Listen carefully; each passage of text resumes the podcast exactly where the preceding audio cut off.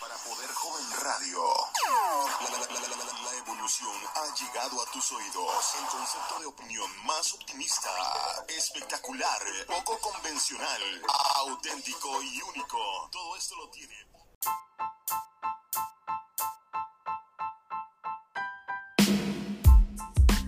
Buenas tardes, mi nombre es Emilia Vanessa Chávez Pantoja y hoy les voy a hablar del pensamiento formal al cambio conceptual en la adolescencia. Los adolescentes alcanzan un nuevo y más complejo nivel de pensamiento que va a permitirles concebir los fenómenos de manera distinta a como lo habían hecho hasta entonces.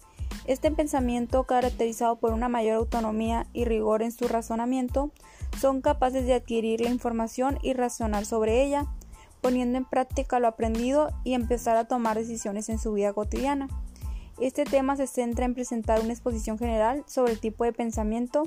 A la vez daremos también algunas importantes críticas a la oposición pia- piagetiana. Puede decirse que en términos generales la, visión piagetiana del pensamiento formal resulta ser en la actualidad demasiado universitaria y optimista respecto a las capacidades lógicas y de solución de problemas de los adolescentes. Eh, la concepción pia- piagetiana de las operaciones formales es el estadio de las operaciones, es la última de las cuatro etapas de la teoría de Piaget del desarrollo cognitivo.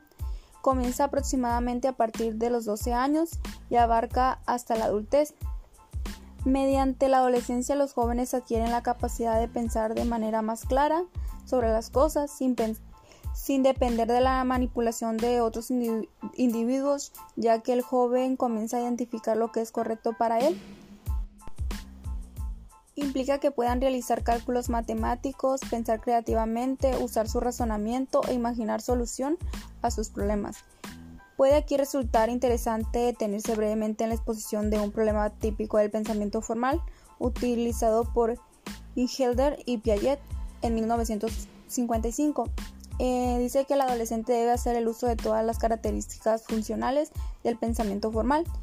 Eh, aquí un ejemplo es- sería el sujeto dispone de, una, de un gran recipiente de agua y de un grupo de varillas que difieren en cuanto a su material, acero y metal blando, a, a su longitud, a su longitud, a su grosor y a la forma de su selección transversal, redonda, cuadrada y rectangular.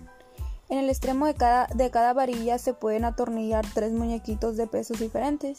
Eh, las varillas pueden fijarse sobre el borde del recipiente de una posición horizontal, ejerciendo entonces los muñecos una presión perpendicular a la superficie del agua. Se le puede se le pide al sujeto que averigüe qué factores de los citados influyen en la flexibilidad de las varillas para lo que pueda realizar cuentas pueda realizar cuantas manipulaciones desee.